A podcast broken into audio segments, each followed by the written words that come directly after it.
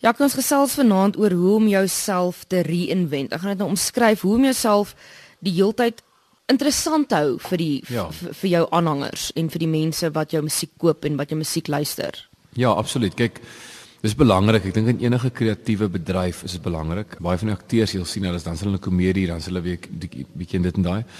Ek dink musikante oor die algemeen, um, die Afrikaanse publiek hou daarvan in 'n mate om 'n Afrikaanse musikant in 'n boksie te plaas. Wat ek daarmee beteken is hulle hulle het een genre wat hulle doen.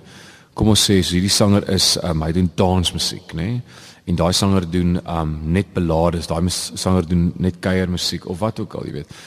So om jouself te reinvent, moet jy baie versigtig wees. Jy moet nou nie gaan en jy gaan sê dat jy is 'n ou wat jy's 'n ou wat net ballades sing en dan môre bring jy dans hierdie uit en môre bring jy jazz hierdie uit. Dit gaan nie werk nie. Ehm um, toe ek Pikke Wyne uitgebring het, uh, dit was eintlik ek ek het al die jare eintlik baie swaarder musiek geskryf as Drie Pikke Wyne, maar toe Drie Wyne so groot hit is. Nou myself dink, hoe gaan ek myself reinvent sonder om net Pikke Wyne te kopieer die hele tyd, jy weet?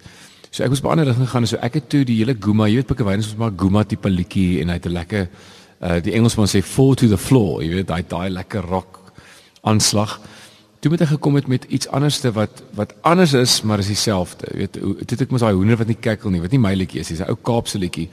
En toe het ek gegaan na die mense en toe ek soek soek daai selfde so ek moes my ek moes op 'n nuwe baadjie aange aangetrek het maar sonder om my stel te veel verander te, te veel te verander. So dis 'n baie moeilike een daai. Ek het interessant genoeg um gesels met ou met Dion Masie oor. Ek het hom vrae gevra Toe sê ek vir hom, toe vra ek van watse raad het jy vir musikante wat hulle self nie kan reinvent nie? En sy antwoord was gewees, hulle moet gaan versekerings verkoop.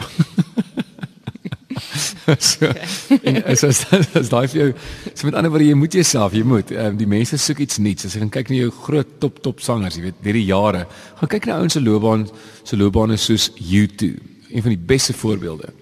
U2 het in 'n sekere era gekom in in in die laat 90s wat hulle um begin agterkom met die jy weet die musiek raak meer e-, elektronies. Dit raak meer so en hulle traai uh, serie uitgebring met Lemon. Ek dink is Zootopia is die serie se naam.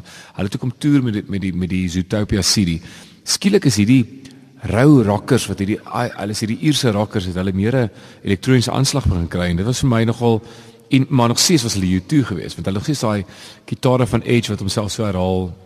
Hulle het Bono se stem wat nog steeds jy weet alles is soos U2 maar hulle het hulle self op 'n goeie manier reinvent En dit is dit is vir my een van die sleutels van sukses. Jy moet jy moet jouself kan ja, ons sien altyd hierdie woord. Een van die luisteraars gaan nou sê, "Wat bedoel hulle met reinvent?" Asseblief stuur daai e-mail. Ek wil weet wat reinvent in Afrikaans. So, ehm um, so so ek dink as as sanger moet jy na jouself kyk. Ek het 'n uh, in vroeër vroeëre episodes gepraat oor jy moet jouself ken. Ek dink is hier van toepassing. Ken jouself en weet hoe om jouself te reinvent.